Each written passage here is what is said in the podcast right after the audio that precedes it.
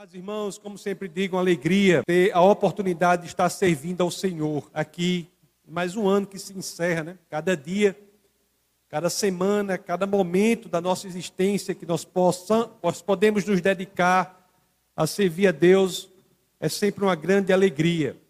E hoje eu encerro uma série de pregações que nós pregamos sobre o nascimento, a morte, a ressurreição e hoje pregaremos sobre a ascensão de Jesus de Nazaré. A partir de amanhã, às 18 horas, nós estaremos aqui para iniciar uma nova série. Então, já convido toda a igreja para que esteja presente, porque será um nivelamento, um entendimento teológico muito importante. Então, nós iremos iniciar o ano nos debruçando sobre aquele que é talvez o melhor manual de teologia que já foi escrito, que é a primeira epístola de Pedro. Nós iremos ler, estudar toda a epístola de Pedro. Então você já leia os primeiros versos aí, os nove primeiros versos da epístola segundo Pedro, para que nós possamos nos debruçar sobre ele no dia de amanhã. Então nós iremos ver, a primeira de Pedro traz os principais temas teológicos. Iremos abordar todos eles a partir deste domingo. Então, muito importante para a orientação doutrinária da igreja.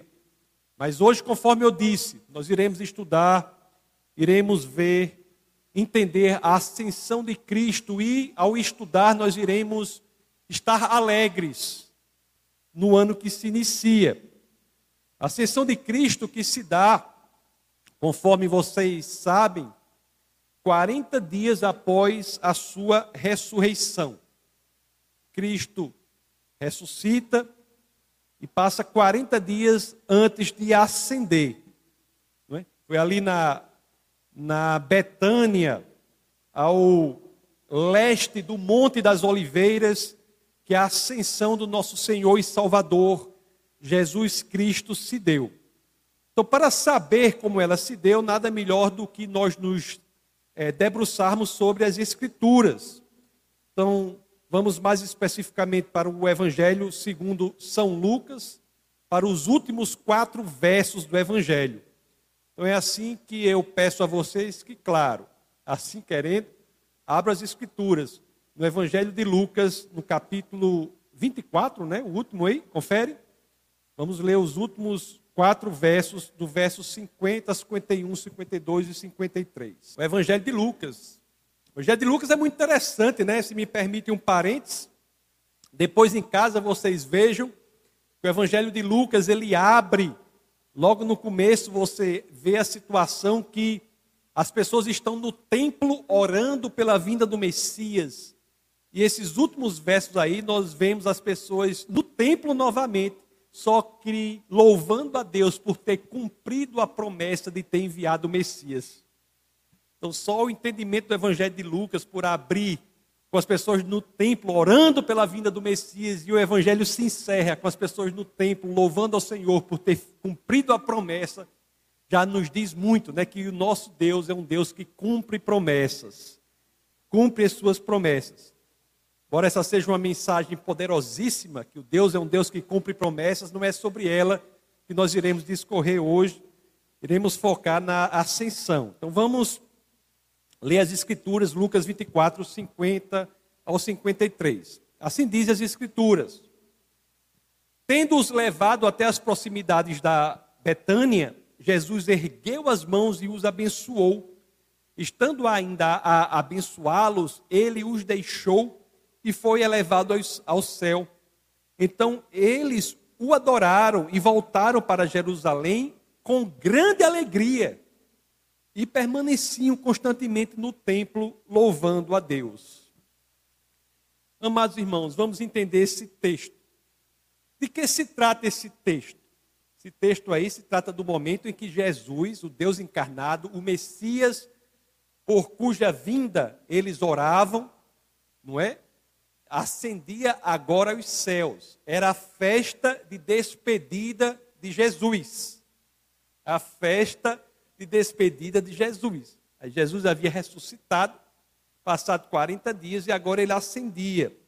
Então, quando nós lemos isso, nós logo ficamos impressionados, boquiabertos, estupefatos com uma situação, com situação.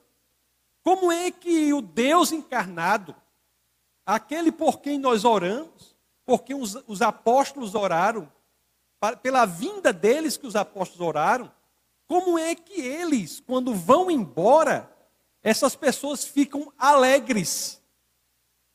Por quê? Por quê? Porque que quando Jesus, que é o viajante, ele pegava, pegou a estrada, ou, ou melhor dizendo, pegou a nuvem, por que, que os apóstolos, em vez de ficarem tristes, ficaram alegres? Por quê? É isso que nós temos que entender. Nós temos que entender. As escrituras são muito profundas, não é? No domingo passado nós, eu me lembro que nós pregamos sobre a ressurreição. Espero que vocês se lembrem disso também. E nós ficamos ali surpresos com outra situação. Ficamos surpresos com a perplexidade das mulheres em terem encontrado o túmulo vazio, mesmo que em pelo menos três situações elas tenham sido avisadas de que Jesus ressuscitaria. Jesus havia predito a sua ressurreição. Mas mesmo assim, elas ficaram perplexas. Domingo passado nós vimos isso. E vimos que a razão para isso não é tem a ver com o edifício da fé que é construído sobre os alicerces do amor. Vocês podem ver na internet a pregação do domingo passado. Mas hoje a perplexidade, a surpresa é outra. Como é que pode haver alegria quando Jesus vai embora? Jesus ascende aos céus. Como poderiam os discípulos estar alegres com a partida do Deus encarnado? Qual era o porquê dessa alegria? Como assim? E é interessante que foram 40 dias em que os discípulos, em algumas situações, apresentaram situações como dúvida, tristeza, medo. É interessante isso. Quer, dizer, quer ver? Ve, vejamos aí Lucas no capítulo 24, no verso 11. Vamos ver uma situação de medo, de, de dúvida, uma situação de dúvida. Lucas 24, 11. É o que diz as Escrituras. Mas eles não acreditaram nas mulheres, as palavras delas lhe pareciam loucura. Não acreditaram, quer dizer, após a ressurreição, houve situações em que os discípulos tiveram dúvida. Lucas 24, 17 nos mostra uma situação em que os discípulos tiveram tristeza. Lucas 24, 17, as escrituras dizem assim: Ele lhes perguntou sobre o que vocês estão discutindo enquanto caminham. Eles pararam com os rostos entristecidos, experienciaram não só a dúvida, mas também a tristeza. Em Lucas 24, 37, nós lemos Lucas 24, 17, Lucas 24, 37, nós vemos agora sim o medo. Eles ficaram assustados e com medo, pensando que estavam vendo um espírito. Em outras palavras, eles precisaram de Jesus naqueles 40 dias para superar o medo, a dúvida e a tristeza, mas mesmo assim, quando Jesus foi embora, ascendeu aos céus, as Escrituras nos dizem que eles estavam alegres. Isso é, pelo menos aparentemente, um paradoxo, algo que nós precisamos entender. É um aparente paradoxo, algo que precisamos dissecar para entender o porquê da alegria, quando na realidade aquilo deveria ser uma tristeza, pois eles precisaram de Jesus para enfrentar medo, tristeza, para enfrentar tudo isso durante o período em que conviveram com Jesus durante os 40 dias. Por quê? O que ocorreu entre a ressurreição e a ascensão de Cristo nesse período de 40 dias que explica esta mudança? O que ocorreu para explicar esta abrupta mudança de um estado de tristeza, medo e dúvida para um estado de alegria. Conforme nós vimos em Lucas, no capítulo 24, no verso 52, nós vimos e iremos, peço licença a vocês, reler, as Escrituras dizem isso de maneira clara. Então eles o adoraram e voltaram para Jerusalém com grande alegria. Para que nós entendamos o porquê, as razões por trás disso, o que temos que fazer é nada mais do que investigar com cuidado, com pormenorização, com detalhe, o que ocorreu nesse período, desses 40 dias, com os discípulos, para que possamos ter uma justificativa da razão por que estavam alegres.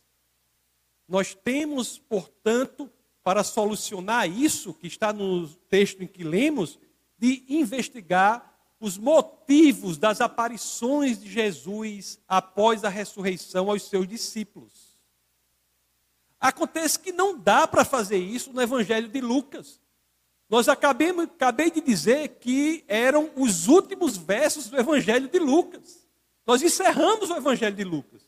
E agora? Como é que nós vamos fazer? Deus é tão bom, não é? Que existe a continuação desse livro. Nós temos a parte 2. Na minha época, quando eu era menino, eu via Rambo 1, aí ficava esperando Rambo 2. Rock 1, Rock 2. Vocês são mais novos, você não se lembra disso, não? Eu tinha que ter a continuação, né? E Deus é tão bom que não nos deixa sem resposta com o fim do Evangelho de Lucas, porque esse livro continua. Esse livro continua. Esse livro continua, é claro, no livro dos Atos dos Apóstolos. Lucas foi aquele quem mais escreveu no Novo Testamento. Não foi aquele que escreveu o maior número de livros, foi Paulo. Mas aquele que escreveu a maior quantidade de texto foi Lucas. Então, o Evangelho de Lucas e Atos dos Apóstolos são um texto impressionante. Atos é um tratado histórico, né? Por, me permita dizer, há 84 fatos que são indubitavelmente provados, seja pela história ou pela arqueologia, só no livro de Atos. Então, isso, a resposta para isso, que é levantada no Evangelho de Lucas, deve estar no livro do, de Atos dos Apóstolos. Atos dos Apóstolos, né? O Evangelho de Lucas é uma biografia, assim como são todos os evangelhos. Mateus, Marcos, Lucas e João são biografias do biografado é Jesus de Nazaré. O Evangelho de, lá, de Atos, o, livro de Atos, que é a continuidade, trata da história da igreja. Continua depois de que Jesus é morto, ressuscita, ascende aos céus, biograf, o biografado acabou sua participação na terra aqui, não é? Aí continua no livro de Atos o que ocorre no, na história da igreja.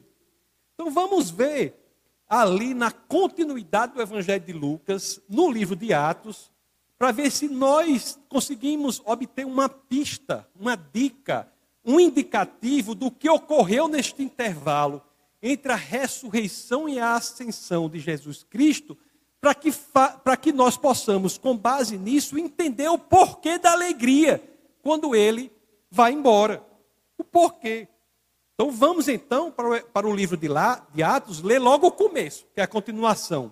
Vamos ler os primeiros três versos do livro de Atos, no capítulo 1, versos 1, 2, 3, e vamos tentar descobrir ali o motivo das aparições de Jesus a seus discípulos após a ressurreição dele até a ascensão aos céus. Vocês estão entendendo? Então vamos para o Evangelho de Atos. Estou querendo chamar Evangelho de Atos, ó. Vamos para a continuação do Evangelho de Lucas, que é o livro de Atos. Vamos ler Atos 1, capítulo 1, logo no comecinho, né? A gente lê os últimos versos de, de Lucas. Vamos para a continuação agora, que é Atos 1, 1, 2, 3. Então vamos lá, Atos 1, deixa eu ler 1, 2, 3. Eu estou meus óculos aqui, que o tempo está passando, aí vai mudar o ano agora, e estou ficando cada vez mais ceguinho. Mas vamos orar para mudar isso, né, pastor? Vamos orar para mudar isso aí. Olha o que diz as Escrituras. Em meu livro anterior, Teófilo, escrevi a respeito de tudo que Jesus começou a fazer e ensinar, até o dia em que foi elevado aos céus. depois de ter dado instruções por meio do Espírito Santo aos apóstolos que havia escolhido. Depois do seu sofrimento, Jesus apresentou-se a eles e deu-lhes muitas provas indiscutíveis de que estava vivo. Apareceu-lhes por um período de 40 dias, falando-lhes acerca do reino de Deus. Nesse texto aqui, nós vamos tentar descobrir o que ocorreu repito, no período entre a ressurreição e a ascensão, para fazer com que a gente entenda o porquê da alegria, que nós lemos lá no Evangelho de Lucas. O que é que nós lemos aqui?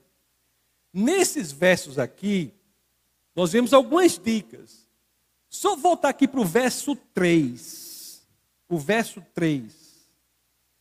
Nós vimos que Jesus apareceu aos apóstolos para dar provas de que havia ressuscitado. Isso é uma coisa que diz aqui.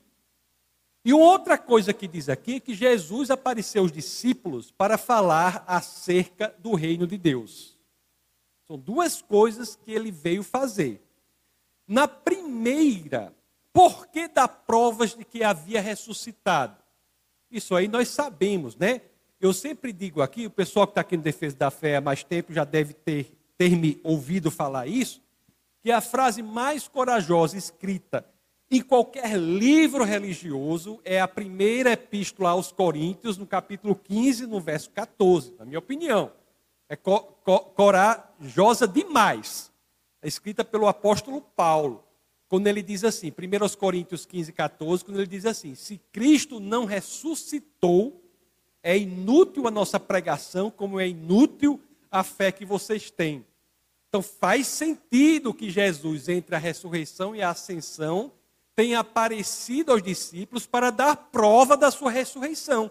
Até porque a ressurreição é um pressuposto, alicerce do cristianismo. Se Cristo não ressuscitou, diz o apóstolo Paulo, fisicamente, o cristianismo é vão. Por que, que é corajoso? Porque coloca todo o sistema do cristianismo sobre uma condição física, a ressurreição pública, física, num túmulo público de um homem, que não é fácil acontecer. Então ele veio para mostrar de fato que ressuscitou. E de fato ele fez isso durante esse período. Ele deu provas e mais provas de que havia ressuscitado. Ele foi tocado, não é? Ele mais de uma vez, ele comeu com os discípulos, comeu com os discípulos. Não era um espírito, né, mas era um corpo físico ressuscitado. Então ele fez isso. Mas lá em Atos 1:3, nós vemos também algo interessante, não é?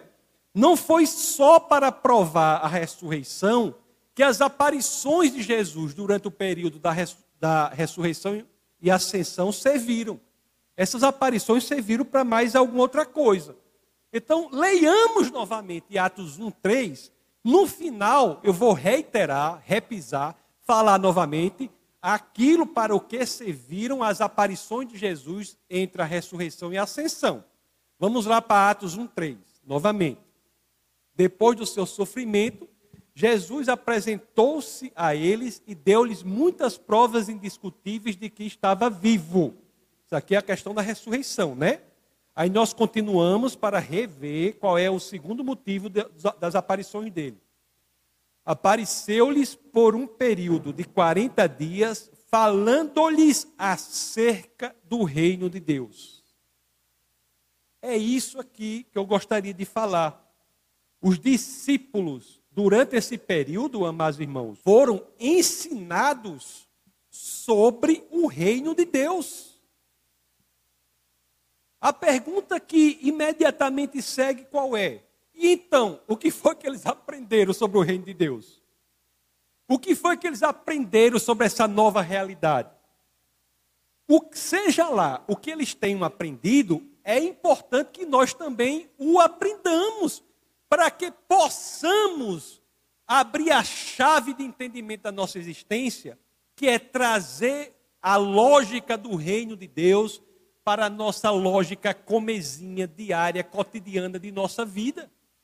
Eu já estou com a boca mole de falar isso. Se você quer entender o sentido da vida, destravar os segredos mais profundos da vida, você tem que entender como trazer a lógica sobrenatural para a naturalidade de nossa existência. Se você focar para o mundo como ele na naturalidade é, você não encontrará sentido, e de fato não há sentido no mundo fora Deus. Você pode quebrar uma matéria até a menor parte que ela tiver. Você vai lá quebrando, chega aos átomos, aí você quebra, chega aos bósons, leptons, neutrinos, quarks, você pode ir quebrando. Nenhuma dessas partes explica-se a si mesma.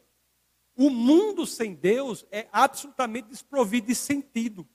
Então é importante para que nós vivamos com sentido e propósito que nós saibamos trazer a realidade da naturalidade à sobrenaturalidade do reino dos céus. E é exatamente isso que Jesus fazia para os discípulos e as Escrituras registram para que sirvam para nós como chave para entendermos a vida. E é isso que precisamos a cada dia e tem um poder psicológico muito forte quando se trata do último dia do ano, para se iniciar uma nova etapa e você poder começar uma nova etapa de forma absolutamente diferente entendendo a vida. Nas aparições, amados irmãos, uma coisa é certa. A primeira coisa que eles aprenderam da nova realidade, porque Jesus aparecia, ensinava, desaparecia. Aparecia, ensinava, desaparecia. Qual é a primeira coisa que eles tiveram de entender aqui? É uma coisa que nós também temos de entender. Qual é? Nós temos que aprender a viver a vida trazendo a sobrenaturalidade do Deus encarnado, sem depender da presença física de Jesus. Pela primeira vez, Jesus ensinava isso à humanidade. O Deus encarnado veio à terra, ressuscitou e aparecia, desaparecia, ensinava, desaparecia, ensinando a humanidade que teria que trazer a sobrenaturalidade sem depender da presença física. Esse é um dos aprendizados mais importantes de hoje. Em outras palavras, é o aprendizado que temos de ter, que é o de confiar sem ver. Confiar sem ver. Antes, quando Jesus estava aqui na terra fisicamente, não era assim. Agora Jesus ensinava a confiar sem ver.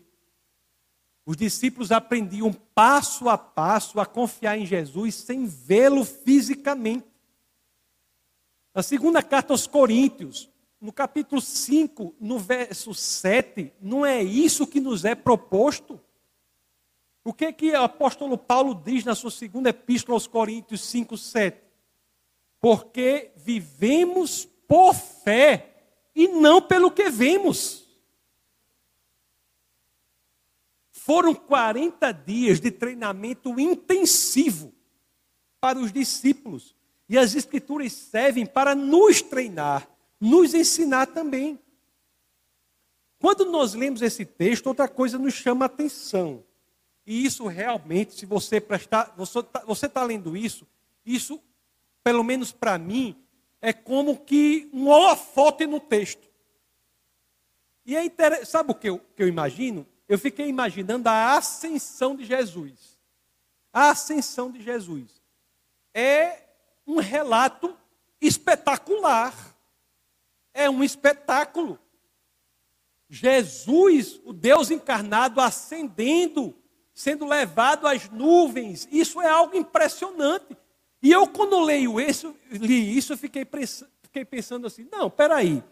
Isso tem que ser narrado no texto com milhões de adjetivos, milhões de advérbios. Os verbos têm que ser qualificados, os substantivos também. Tem que ser uma coisa maravilhosa, mas não. Quando nós lemos isso no texto, a forma como algo tão impressionante é relatado é assim: simples, sem extravagância nenhuma. Isso chama atenção demais. Nós ficamos impressionados como um relato de algo tão espetacular pode ser feito de forma assim tão calma, tão tranquila. Leiamos Atos no capítulo 1, no verso 9. Veja como isso é relatado de forma assim tão. Parece que não era nada. Olhe só como diz aqui, ó. Tendo dito isso, foi elevado às alturas enquanto eles olhavam, e uma nuvem o encobriu da vista deles. Esse texto, que relata um fenômeno impressionante, é, é escrito de forma tão calma, mas nos diz coisas muito impressionantes. Você veja aqui a primeira coisa que nós lemos em Atos 1,9. Tendo dito isso, foi elevado às alturas. Não é Jesus que sobe por si mesmo, pessoal. Ele foi elevado. Ele sofre uma ação do Pai. Foi elevado. É o Pai que traz o filho de volta para si. A nuvem é uma representação clara de Deus, amados. A presença de Deus no Antigo Testamento muitas vezes é feita por uma nuvem. Lá no deserto, nós temos a coluna de fogo e temos a nuvem. Na construção do templo por Salomão, o símbolo da presença de Deus é o quê? É uma nuvem que inclusive toma conta de todo o templo. É uma nuvem.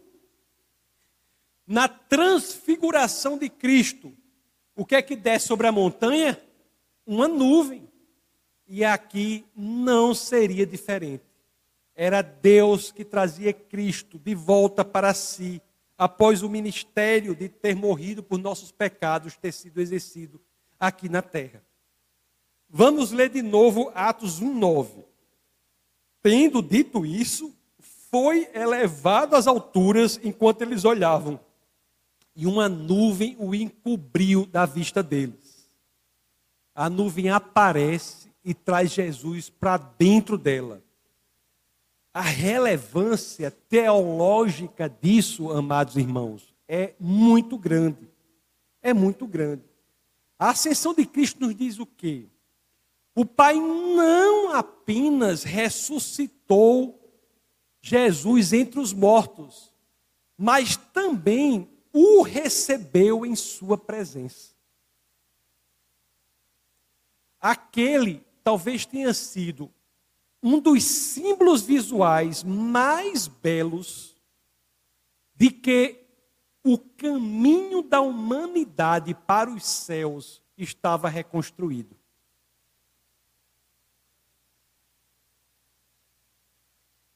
Talvez uma das representações visuais mais belas que possa existir está aqui.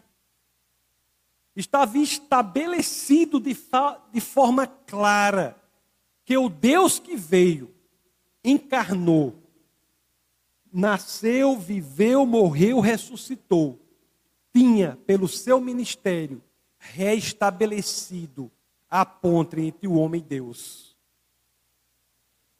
Olhe, nós não podemos viver um cristianismo pleno sem essa convicção real de que temos acesso imediato a Deus, ao Deus Criador dos céus e da terra. Nós não podemos viver um cristianismo pleno sem essa convicção que não apenas pode residir em nossa mente, mas tem que abarcar toda a nossa alma, todo o nosso coração. Porque muito se fala de que Deus veio e assumiu a humanidade na terra. É verdade. Mas ele não apenas fez isso, ele também levou a nossa humanidade ao céu. Teologicamente, irmãos, isso é muito profundo. Deus vem, o Filho de Deus se torna filho do homem, para que os filhos dos homens se tornem filhos de Deus. Este entendimento é mais do que suficiente para justificar a grande alegria dos discípulos naquele momento. Amados irmãos, foi o fato de ter levado a humanidade até o céu que fez com que os discípulos ficassem tomados de alegria. Jesus iria deixá-los fisicamente, conforme nós vimos. Mas eles sabiam, como nós devemos saber hoje, que Jesus estaria no lugar mais importante onde ele poderia estar. Jesus hoje, e nós vamos continuar a nossa vida com essa percepção, iniciar um novo ano com essa percepção. Jesus hoje, ele nos representa na presença do Pai. A primeira carta de João, a primeira epístola de João, no capítulo 2, no verso 1, diz assim: Nós não podemos levar a vida sem entender isso, que temos um intercessor, um representante perante o Pai. Olha o que a primeira de João 2,1 diz: Meus filhinhos, escrevo-lhes estas coisas para que vocês não pequem. Se, porém, alguém pecar, temos um intercessor junto ao Pai, Jesus Cristo, o justo. Grande parte da experiência cristã diante das Escrituras é fazer com que isso não apenas resida, e aqui eu repito o que eu falei, nas nossas concatenações mentais. Isso tem que caminhar aquela distância que separa o cérebro do coração e tem que inundar todo o nosso ser. Se você errou nesse ano, você pode começar uma nova vida. Se você fez tudo como não deveria fazer, é possível começar de novo. Se você acha que você é a pior pessoa do mundo, saiba que Deus está disposto a jogar o seu passado no mar do esquecimento e você começar uma nova história. Nós temos um intercessor diante do Pai, meus amados. Paulo, na carta aos Romanos, no capítulo 8, no verso 34, olha o que as Escrituras nos dizem. Carta aos Romanos 8,34. Olha que as Escrituras nos dizem. Quem os condenará? Foi Cristo Jesus que morreu e mais, ressuscitou e está à direita de Deus e também intercede por nós. Se você entender o que isso representa no dia a dia, na possibilidade que nós temos a cada momento de tomar a decisão certa, mas sabendo que se erramos e nos arrependemos genuinamente, nós sentimos mal por dentro, o espírito nos incomoda, nós pedimos perdão ao Pai, acertamos o nosso caminho. Se nós entendermos que quando fazemos isso, nós temos um intercessor diante do Pai, nós não vivemos da mesma forma, meus amados. Não há bênção maior do que esta. Não há. Para que nós possamos entender de forma ainda mais clara, eu vou pedir que agora, com esse entendimento, nós possamos reler, nós releiamos a passagem do nosso, do início do nosso bate-papo de hoje. Vamos lá voltar para o Evangelho segundo Lucas, no capítulo 24, Vamos ler os versos 50 e 51 para entender a profundidade que está ali, que às vezes nós lemos, passamos pelo texto e não ficamos maravilhados com a pérola, o ouro que está ali. As escrituras é a mesma coisa. E você imagina você passeando num terreno cheio de ouro e diamantes enterrados. E você anda para um lado, anda para o outro e passa por cima do ouro, do diamante, não está nem aí. Mas se você cavar e cavando, as escrituras são assim. Elas têm ouro, têm pedras preciosas no texto que transformam a sua vida. Então, com esse entendimento, voltemos para Lucas 24. Leiamos os versos 50 e 51. Olha o que as escrituras dizem. Releiamos, né? Porque nós já lemos até algumas vezes. Tendo levado até a proximidade da Betânia, Jesus ergueu as mãos e os abençoou. Estando ainda a abençoá-los, ele os deixou e foi elevado ao céu. Ó, oh, nós vamos ler aqui a última visão que os discípulos tiveram de Jesus entre a ressurreição e a ascensão. É a que está aqui em Lucas 24, 51, né? Vamos ler. Olha a última visão. Foi a última coisa que os discípulos viram em, quando Jesus estava nesse período. Olha o que diz aqui, ó.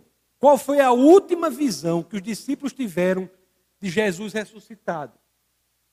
Estando ainda abençoá-los, ele os deixou e foi elevado aos céus. O que é que o Deus encarnado, que é nosso intercessor, estava fazendo na última visão que os discípulos tiveram, quando ele foi levado aos céus? Ele estava fazendo o quê? Não apenas abençoando, mas continuamente abençoando estando ainda a abençoá-los. O texto não diz que ele parou de abençoar. O texto não diz que ele baixou as mãos que estavam erguidas. Olhe que beleza! Olhe que beleza! Voltemos a Lucas 24, 50. Tendo-os levado até as proximidades da Betânia, Jesus ergueu as mãos e os abençoou. E ele não baixa as mãos. O ministério, o ministério da bênção de Jesus não se encerrou. Estando ainda a abençoá-los, ele os deixou e foi elevado aos céus. Estando ainda a abençoá-los. Amados irmãos, a Bíblia nos fala, e muito é pregado sobre isso, que Jesus veio à terra e realmente completou algo que veio fazer por nós, que foi morrer pelos nossos pecados. Não é isso? A gente estuda muito isso. Nós vimos aqui, inclusive até nessa série, quando eu falei sobre a morte de Jesus. Ele veio e morreu pelos nossos pecados. Ele pagou o preço. Aliás, o Evangelho segundo João, no capítulo, veja 19 30. O Evangelho segundo João, no capítulo 19, 30, coloca aí por favor. Diz assim: Tendo provado, Jesus disse: Está consumado. Com isso, curvou a cabeça e entregou o Espírito. Há um ministério que Jesus veio desenvolver, desempenhar aqui na terra, que foi finalizado, foi consumado. Foi o ministério de pagar o preço por nossos pecados. Isso é verdade. Mas vocês já repararam, prestaram atenção que há um segundo ministério, um outro trabalho que Jesus veio fazer e que não foi concluído durante a sua passagem aqui na terra? Qual é esse trabalho? O de nos abençoar constantemente. Esse ministério ele não encerrou aqui na terra. O de morrer e pagar o preço por, por nós, ele encerrou ele consumou. Mas quando nós lemos a ascensão de Jesus, nós vemos, lemos claramente, estando ainda a abençoá-lo, abençoá-los, ele é levado aos céus. É por isso que o autor de Hebreus, no capítulo 7, no verso 25, diz assim: Olha o que o autor de Hebreus diz. Diz assim: Portanto, ele é capaz de salvar definitivamente aqueles que, por meio dele, aproximam-se de Deus, pois vive sempre para interceder por eles. Jesus vive sempre para interceder por mim, para interceder por você, meu querido. O Deus encarnado, e essa é uma realidade sobrenatural, viu? Que a gente tem que trazer para o nosso dia a dia. É isso que eu estou dizendo. Não adianta aqui você entender intelectualmente o que ocorreu se isso não transforma radicalmente a sua vida. Às vezes o pessoal chega assim: Jesus entrou na minha vida e ficou tudo organizadozinho. Tudo organizadozinho. Comigo não foi assim, não. Jesus entrou na minha vida, ficou tudo cabeça para baixo. As coisas foram transformadas. Eu não vejo mais as coisas como via antes, ficou tudo de cabeça para baixo. Jesus tem que mexer com vocês. Jesus tem que nos transformar. Jesus tem que mostrar que nós não somos feitos para esse mundo.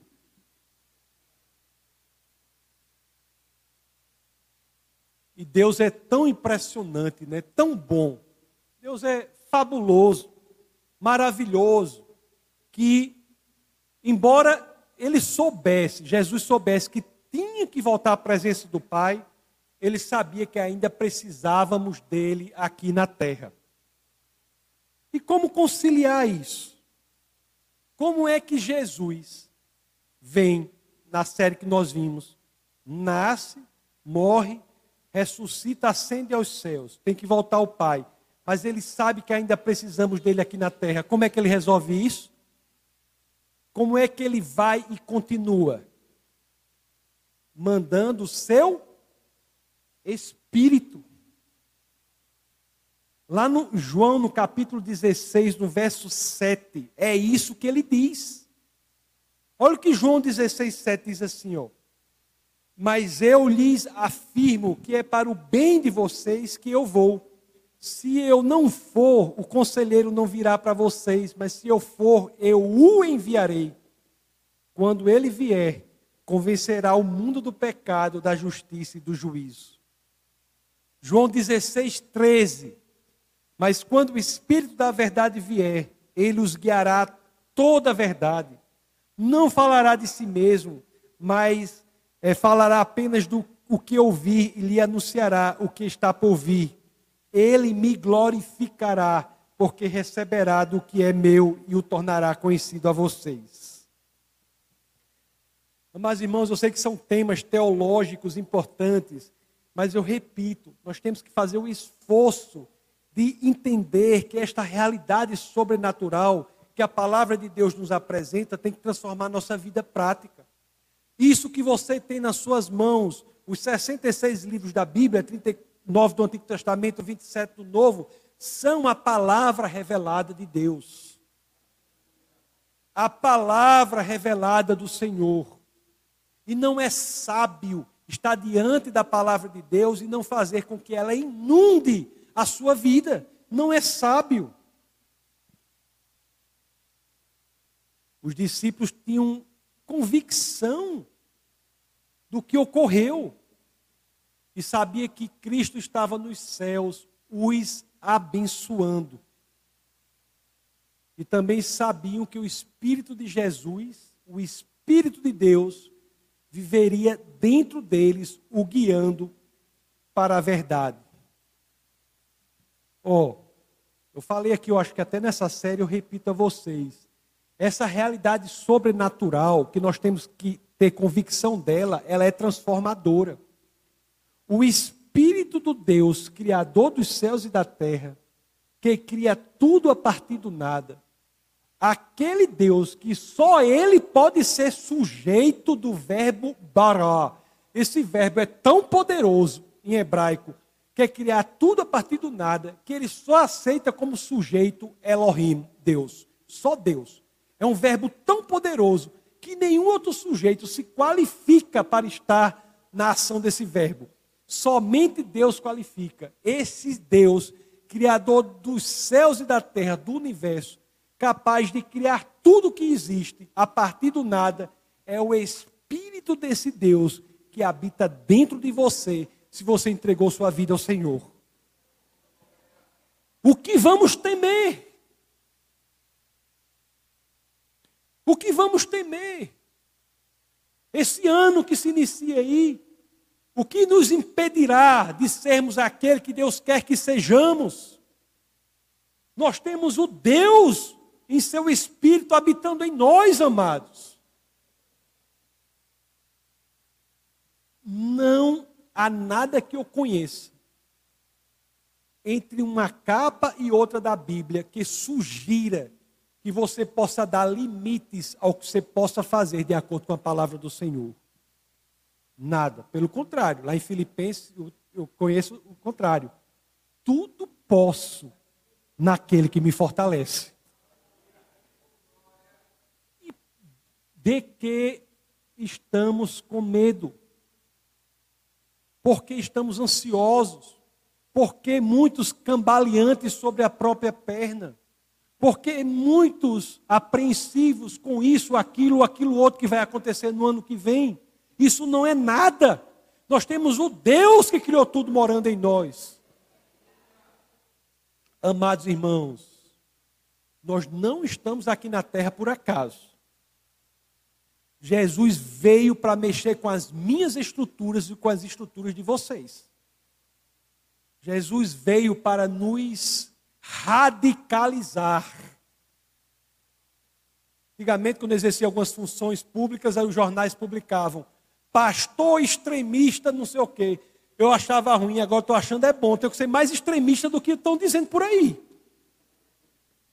Eu estou achando pouco. Tem de ser extremista mesmo. O que é ser extremista? É não viver por esse mundo. Ó, oh, nós temos que entender o que é cristianismo.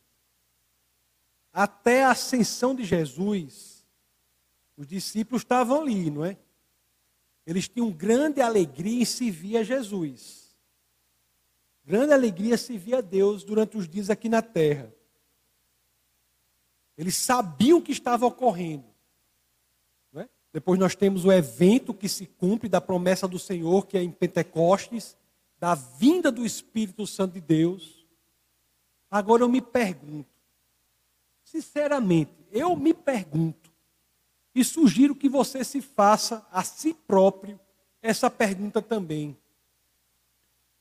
Será que um dia nós conseguiremos vivenciar da forma que os discípulos vivenciaram a mesma alegria em obedecer o chamado de Deus em nossa vida? Será?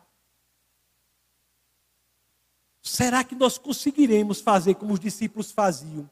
Ter um entendimento das Escrituras e ter a mesma alegria em dizer assim: meu Senhor, as 24 horas do dia são poucas. Os sete dias da semana são poucos, os 30 dias do mês, os 365 do ano são poucos. Pode virar 2023, 24, 25. Para mim é tudo rápido demais, porque eu tenho prazer em ser aquele que Deus quer que eu seja. Amados irmãos, o poder psicológico no ser humano da mudada de um ano é importante. A rigor, a rigor, é apenas mais um dia mas nos labirintos mais obscuros de nossa psique, existe algo ali que é um clique.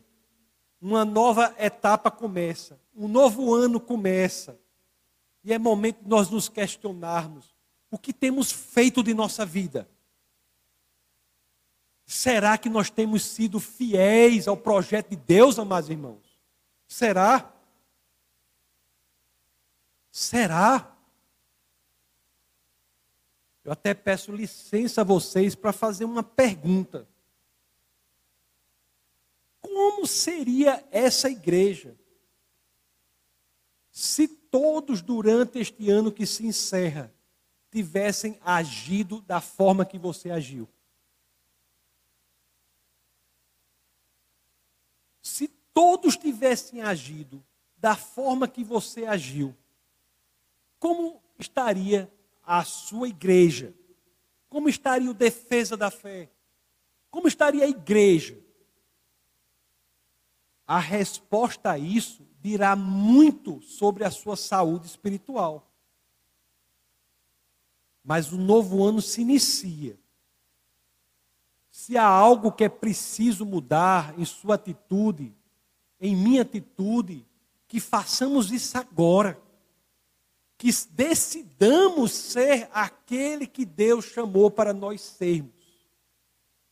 Que nós tenhamos convicção de que há um papel a desempenhar, há uma cultura para ser enfrentada, há uma correnteza para nós nadarmos contra, há uma escuridão para nós chegarmos lá e refletirmos a luz de Cristo. Não querendo ser como o sol que tem luz própria, mas com, querendo ser como a lua que reflete a luz do sol, que é Cristo Jesus. Amados irmãos, a ascensão do nosso Senhor e Salvador Jesus Cristo nos diz muito. Nos diz que devemos, antes de tudo, ter a percepção de que não estamos aqui por acaso. E se há algo que precisa ser feito, saiba que, por mais difícil que seja, é possível. É possível pelo que Jesus fez na cruz, é possível porque Ele continua nos abençoando e é possível porque o seu Espírito está conosco, caminhando na direção que devemos caminhar. É com esse entendimento que nós oramos ao Senhor. Obrigado, Pai, por esta oportunidade que o Senhor nos dá de entendermos a Sua realidade sobrenatural. Obrigado, Senhor, por nos fazer entender que há algo que precisa ser feito neste mundo para que mais e mais pessoas possam ouvir do Senhor. Obrigado, Pai, por nos fazer entender que não são os recursos financeiros, não são os recursos tecnológicos. A humanidade já avançou muito nesses recursos. O que falta é o comprometimento do cristão, é a motivação do cristão para que todo aquele que pisa sobre este planeta tenha ouvido a palavra da salvação. Obrigado, Senhor, por tua igreja, uma igreja empenhada na tarefa de refletir a tua luz para o mundo, uma igreja empenhada na tarefa de levar a tua palavra até os confins da terra, uma igreja empenhada com pessoas comprometidas, com pessoas que decidem neste novo ano serem mais do que foram até agora, serem mais na sua família, serem mais no seu trabalho, serem mais na rua, no restaurante, em qualquer lugar, e que o Espírito Santo incomodar, estarem aptas para irem adiante e levarem aquela palavra que precisa ser ouvida por alguém. Senhor, o Senhor nos deu a solução da vida, a resposta dos problemas mais difíceis. E nós temos isso e às vezes por questões menores não levamos adiante. Mas agora, Senhor, nós nos comprometemos, nós somos uma nova pessoa, uma nova postura, com nova motivação, um novo ano no entendimento de que faremos algo diferente.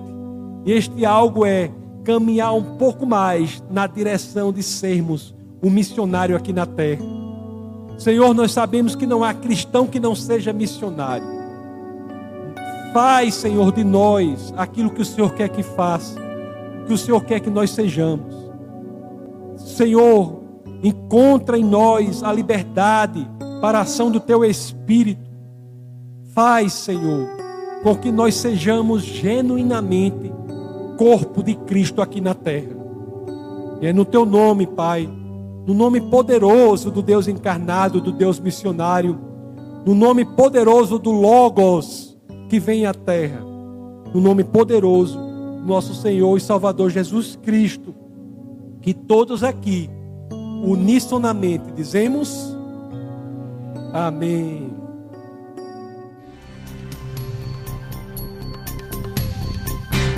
Essa foi uma produção do Ministério Internacional Defesa da Fé, um ministério comprometido em amar as pessoas, abraçar a verdade e glorificar a Deus. Para saber mais sobre o que fazemos, acesse defesadafé.org.